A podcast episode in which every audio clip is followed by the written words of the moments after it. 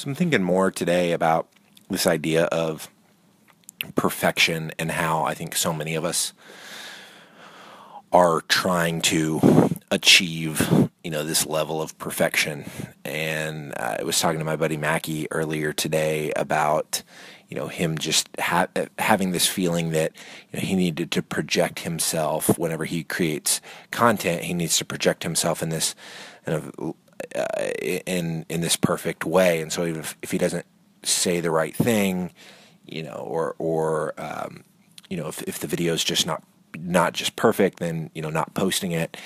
And just been thinking a lot about uh, how we need to be bucking bucking that trend and being the most authentic and real versions of ourselves as we can be because ultimately that's what's going to be what resonates with people.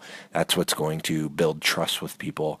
That's what's actually going to give you influence is your ability to connect with another human and and so when we project this uh, this idea that we are perfect, that we have everything buttoned up and together, uh, it, it's it's just not reality. Like nobody is perfect. Everybody is is screwed up, um, and, and so by being vulnerable and bringing people into that, uh, I, I, think you're actually going to win long term. I think you're going to win more friends. I think you're going to influence more people when you are vulnerable and authentic.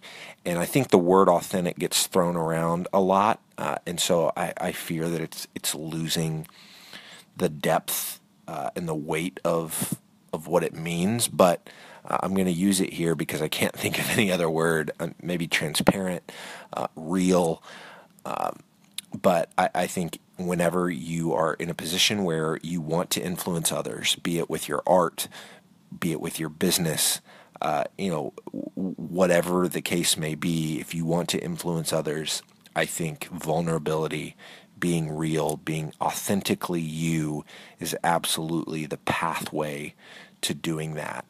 Uh, that's what I'm trying to do with this podcast, with uh, with the crockpot, is to show an authentic and real version of me.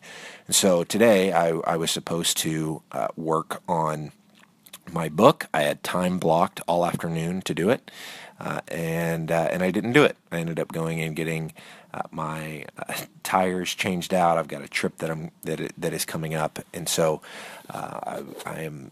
I went and took care of that, and then ran to the grocery store and got some stuff for dinner. We're having some friends over tonight, uh, and I didn't work on my book. I had uh, I had every I had all the time blocked.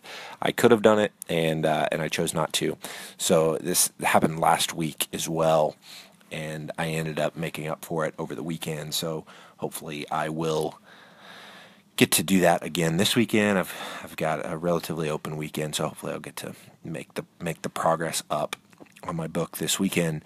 Uh, but but I I think it, you know with this idea of like not feeling like you need to be perfect to put out content or to um, try to influence others. Uh, whether you're putting out content publicly or it's just in in kind of uh, smaller group settings or one to one settings, I think it, I, I, think being erring on the side of being more transparent is is the better path. Um, eh, but I also think that whenever you do that, whenever you live your life in that way, where you're being authentically you and you're being transparent and you're being real, I, I think you're going to learn to forgive yourself a lot quicker and I think you're not going to get hung up so much on this idea of being perfect and that you need to project yourself in this uh, in this light of being perfect and you're going to get more comfortable failing and and and messing things up and not not spending the afternoon writing your book when you blocked the time to to do that uh, and and when you give yourself more of that grace uh, I, I, think that's ultimately beneficial for you as well. Uh, now, I, I'm going to have to make up my my screw up from today. I can't just give myself grace and then expect that my book is going to be finished on time. Uh, I I need to um, you know put in the work this weekend to make up for what I, I didn't do. But just beating myself up for it, which I feel like in in the past I've, I've done before. Like if I didn't if I didn't hustle that hard that day, you know, I would just beat myself up over it. And it was like, it's senseless. Like, what is me beating myself up over not accomplishing this thing that I wanted to accomplish today? Uh, you know, what is that doing? Like, beating myself up for it does nothing.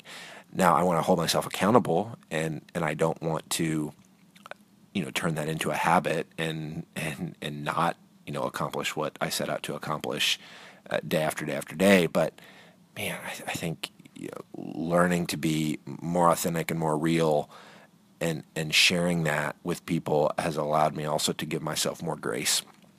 So that's what I'm thinking about today. Uh, it's what I'm learning, uh, how I'm growing. Hopefully, it's helpful.